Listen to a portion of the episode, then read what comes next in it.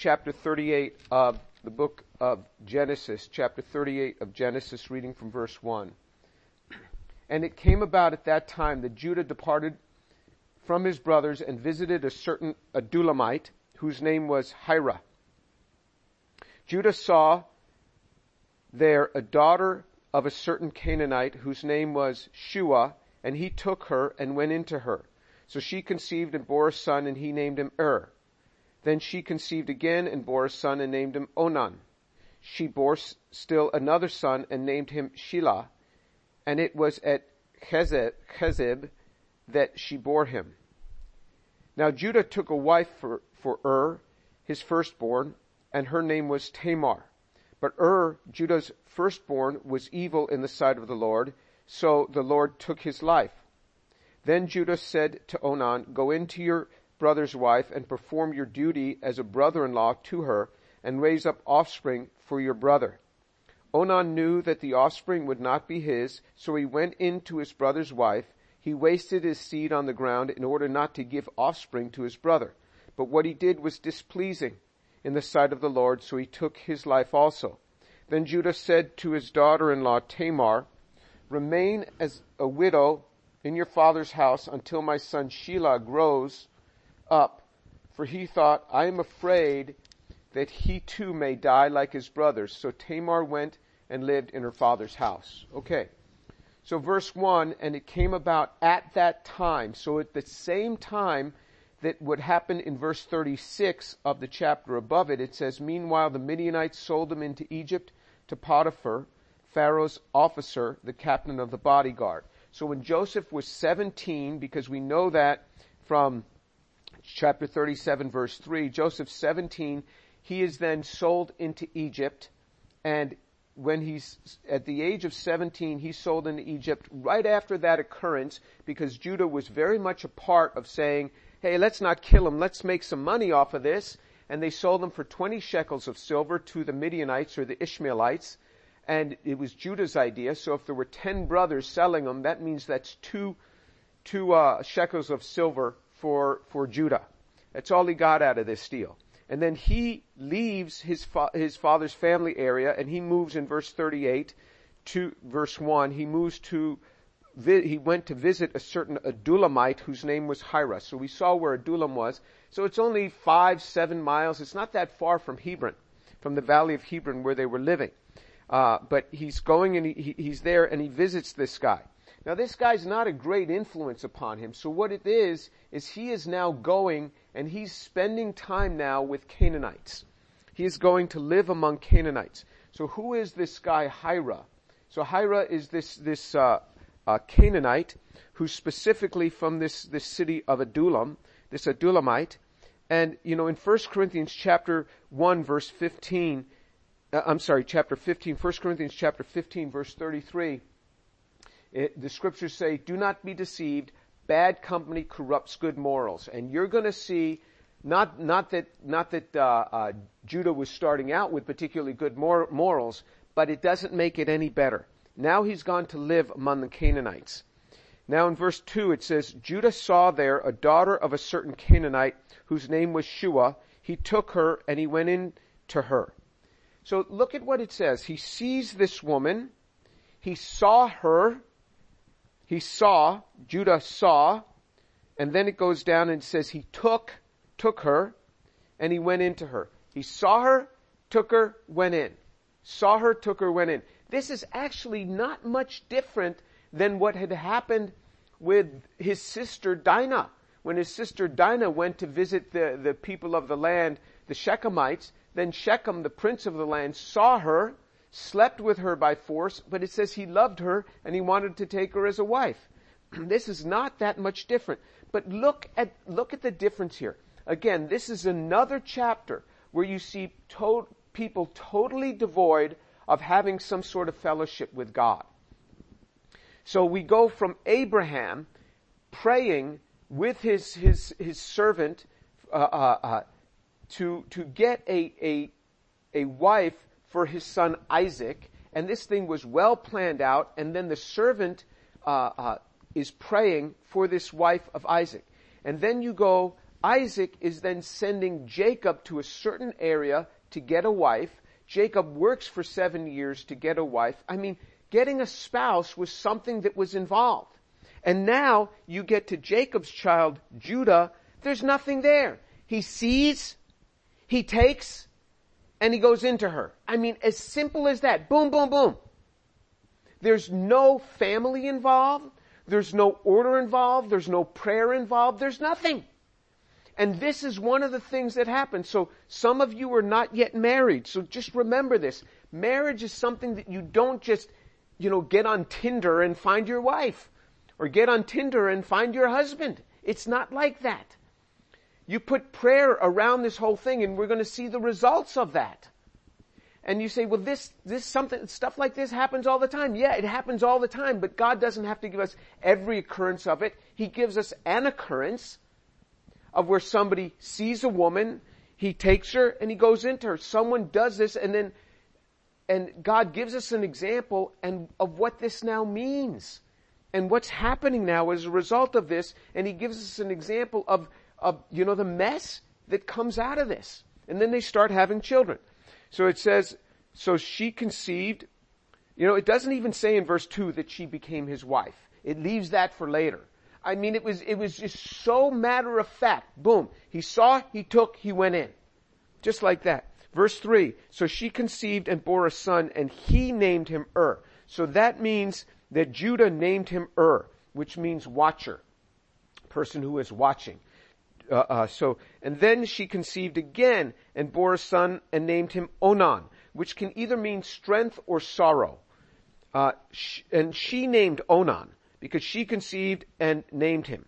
In verse 5, she bore another son and named him Shelah. So she named the second two sons, Onan and Shelah. Shelah means weak.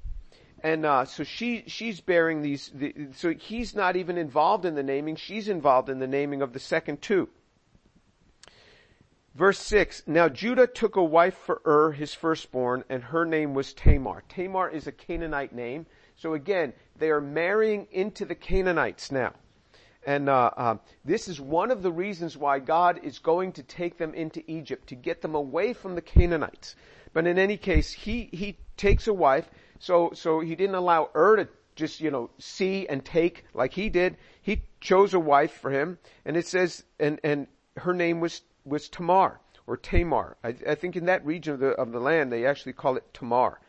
Um, and, and that is a Canaanite name, and it's actually quite popular in the Middle East today. Uh, verse 7, But Ur, Judah's firstborn, was evil in the sight of the Lord, so the Lord took his life. You know, we have absolutely no idea what Ur did, but it seems to be something connected with his marriage to Tamar. Because it wasn't until after his marriage to Tamar that his evilness causes his life to be taken. And so you, you see this type of thing that there's this evil and his life is taken. We are not told specifically what happened, but just that he was evil and it says, and, and it is, is God caused him to die. God took his life. God caused him to die. God has that ability to do that. I mean, people can be so evil. It was probably something connected to the marriage, but we are not told exactly what. Then Judah said to Onan, Go in to your brother's wife and perform your duty as brother-in-law to her and raise up offspring for your brother. So Judah at this, t- so, so, uh, uh, Onan at this time is probably around 17 years old. And uh, uh, so, so a lot has happened from verse 1, 18 years to, to verse 8. And this is actually according to the laws of both the Hittites and the Assyrians and the code of Hammurabi so every code of that era said this should happen. That if a man dies and he has no children, that the next of kin is to impregnate that woman on behalf of the firstborn. And so that child now would not be, so Onan no longer would be the, the, the inheritor of the estate from Judah. It would go directly to that child that Tamar was to have.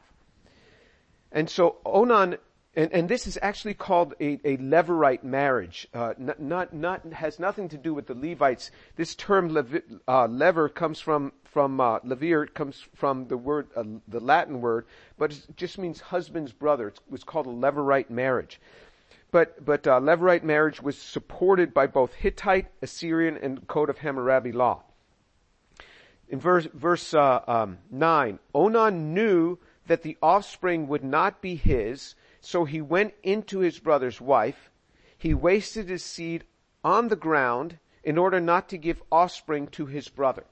So what's going on here is the motivation here was not to raise up a child in his brother's name because he knew that if a child was raised up in his brother's name, then he himself, Onan, would be out of the the the uh, um, the direct descendancy of being the the preferred child. It's going to go to the child of, of Ur. His whole motivation here was not to raise up a child for his brother, but he goes into her anyway. And the sense of it from what I, from what I was reading from the scholars is, the sense of it is that this was not a one-time occurrence, but it was a repeated occurrence where he was going into her. So he, what he was doing was, he was using her for sex with absolutely no responsibility to raise up a child. And we see this all the time today, and we see now a picture of what it is. To have sex with a woman, for a man and a woman to have sex, and to have no responsibility for offspring. It says that, that in verse 10, but what he did was displeasing. If you look in a literal translation, it'll say what he did was evil in the sight of the Lord, so he took his life also. What he did was to have sex with this woman with no intention of following through on what his father's command was, what the law of the land was. Sex without responsibility results in real trouble. You say, well, lots of people do this type of thing and they don't get killed, they don't die. Well, God doesn't kill everybody who does this quickly. He doesn't kill everybody who does this quickly. But what I'm saying is this, is that people who go from one partner to another to another, the Tinder generation, going from one partner to another, they are dying slowly. They are dying a slow death, which, which in some cases could be even more painful. Um, you, you, know, you, so, so, you, you know, there, there's this verse in, in, uh, in, in, uh, 1 Corinthians chapter 6. 1 Corinthians chapter 6 verse 16 says this. 1 Corinthians chapter 6 verse 16. Or do you not know that the one who joins himself to a prostitute now, so what we're dealing with here is not joining self, oneself to a wife, but joining to a prostitute. The one who joins himself to a prostitute is one body with her, for he says the two shall become one flesh. What does that mean? God had pronounced the two shall become one flesh back with Adam and Eve. When a man and a wife come together in that conjugal union, the two become one flesh. Here Paul is saying, when you do that with a prostitute, the two become one flesh. You say, well, it doesn't have that much meaning. That's just a prostitute. In God's eyes, it has meaning. It has great meaning. It says, do you not know the one who joins himself to a prostitute is one body with her? For he says the two shall become one flesh. But the one who joins himself to the Lord is one spirit with him.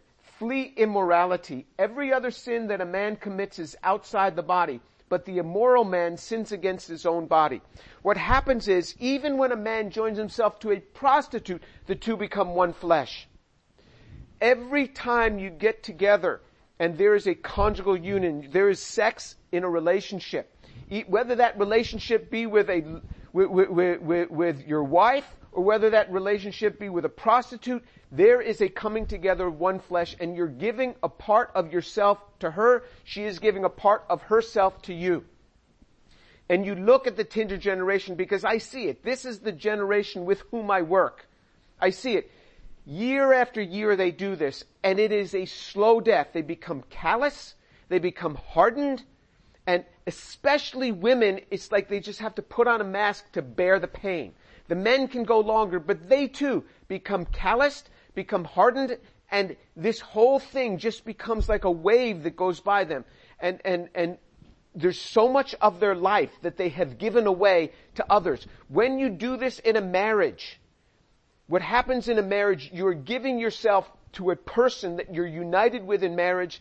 This is going to have great meaning and you're giving a part of yourself to her. This is an investment. When you're doing this with a prostitute or a one night stand or with somebody who is not your spouse, this is a loss. You say, well, you know, we, we we, plan on getting married at some time. Well, how do you know? Many people plan on getting married and they end up not getting married. And they've given so much of their life to another person. And that's why it's so hard to come out of these sort of relationships. It's so hard, both for the man and just, just heart wrenching for the woman because she's given so much of her life. The other thing that happens is if you're involved in a sexual relationship before marriage, and you say, well, we're going to get married anyway. What happens is you've lowered moral, moral standards before marriage, and they become easier to lower when you're in marriage. because you know that person not to be totally upright because they were doing this with you before you were married.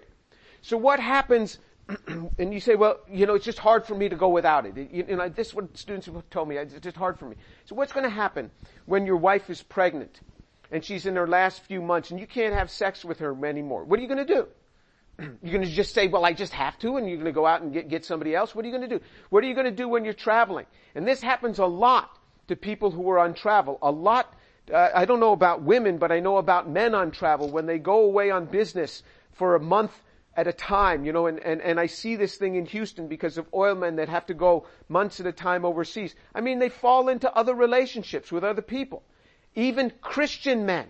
You lower moral standards before marriage, they'll be easier to lower after marriage. When you learn to contain yourself before marriage, they'll be, you'll be better at containing yourself in marriage because there's times when you can't follow through on this type of thing. So, so you see that, that this is what's happening. This whole thing that's happening where he has sex with no responsibility of raising up children. This was displeasing to the Lord. How many people does he have to kill in front of our eyes to show us that this sort of thing is displeasing to the Lord? He's demonstrating it here. He is characteristic of what's probably going on with the other nine brothers. We don't know what's going on with the other nine. God's just giving us one of nine that's going on with. So now you have two children, uh, well, and anyway, you have multiple two children here that, that have died. So Judah says to his daughter-in-law, okay, just wait till my other son, my, my third son, uh, uh, here, Shelah, is a little bit older, and then he'll fulfill this, this, uh, uh, uh, Levirate marriage with you.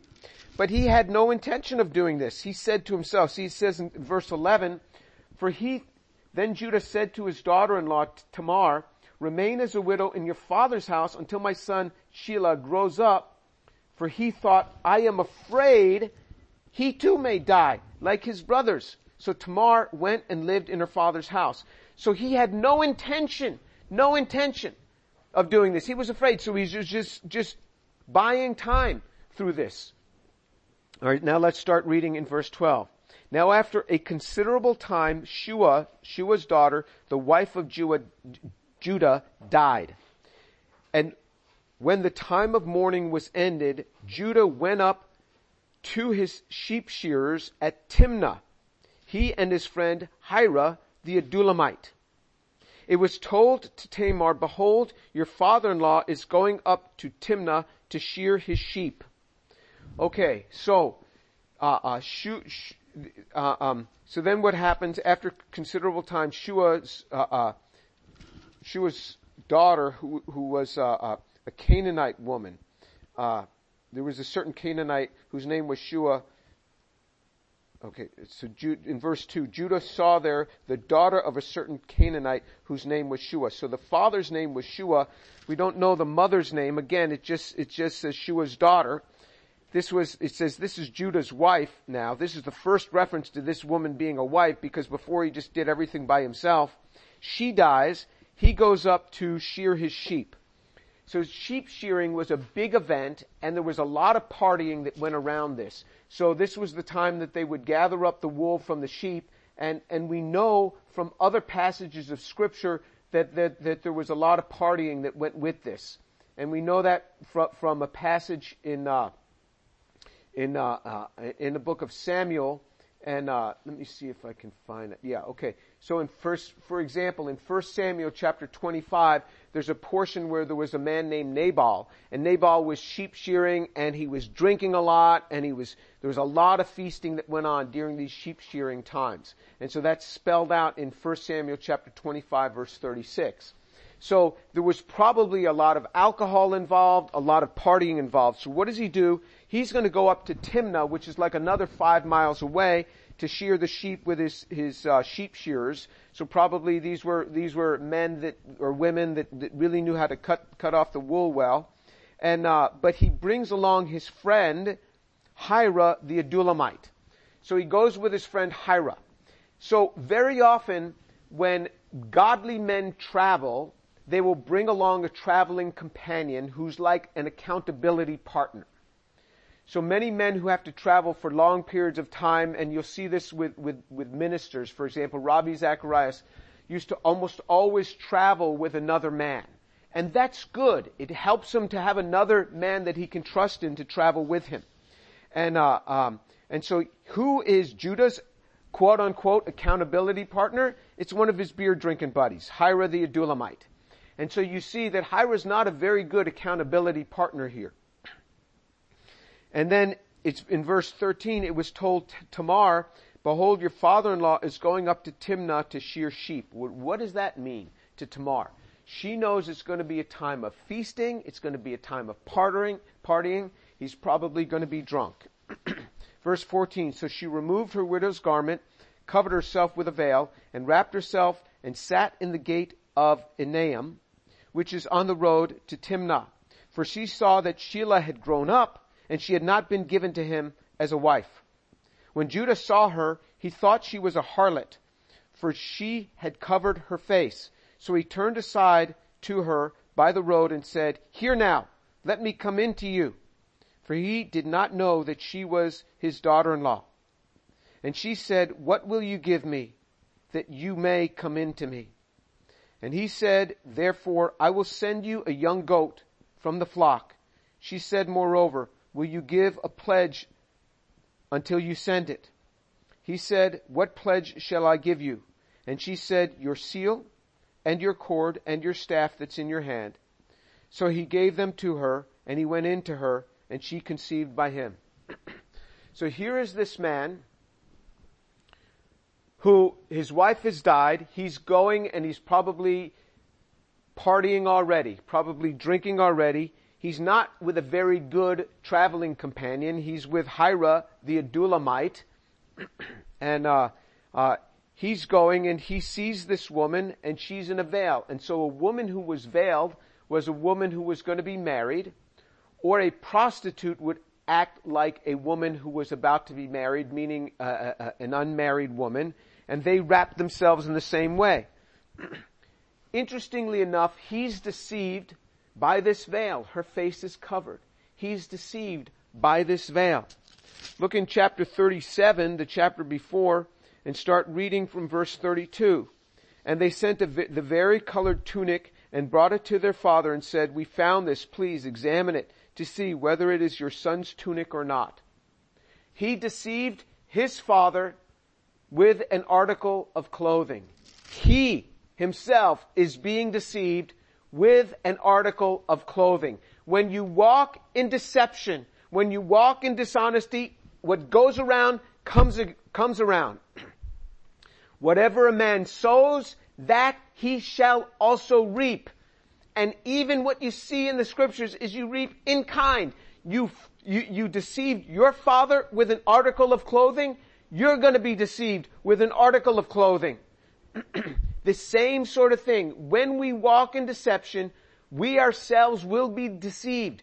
Whatever a man sows, that he shall also reap. Remember when the scriptures say he shall reap it? It has to happen. Whatever you sow, you're gonna reap. If you sow goodness, you're gonna receive goodness back. If you sow wickedness, you're gonna receive wickedness back. You want to have a good life, you do good things to other people, you bless other people, you have a giving heart, you bless other people, and people will bless you in return.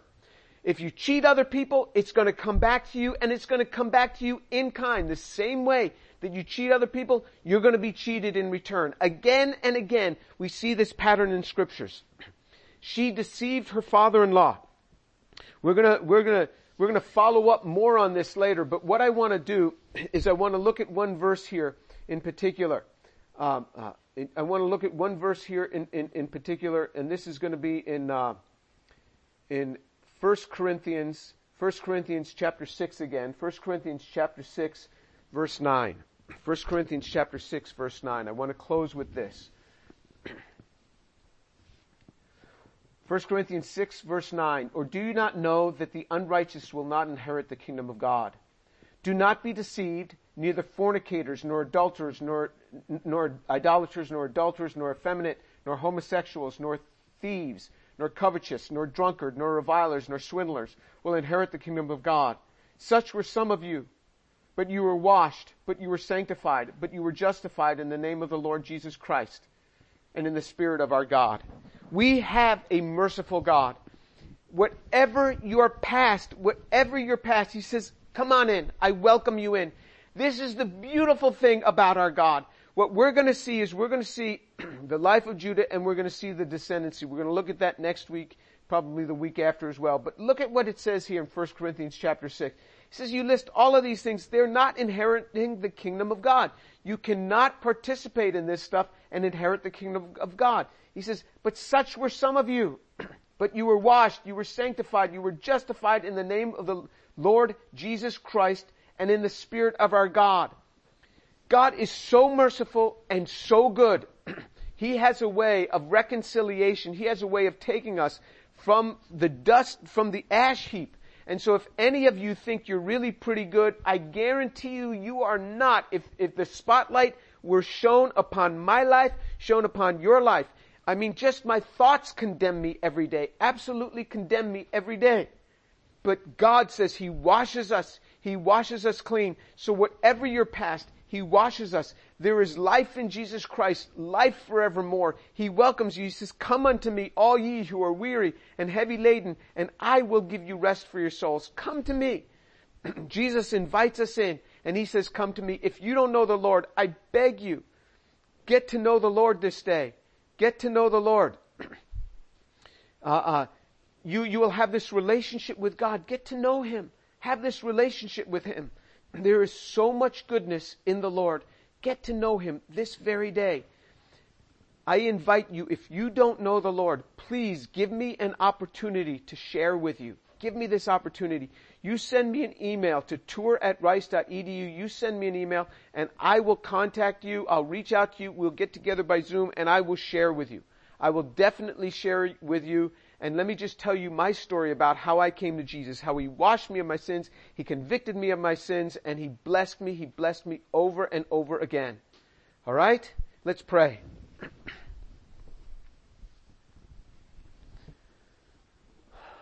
Lord Jesus, I thank you so much for the truth of your word.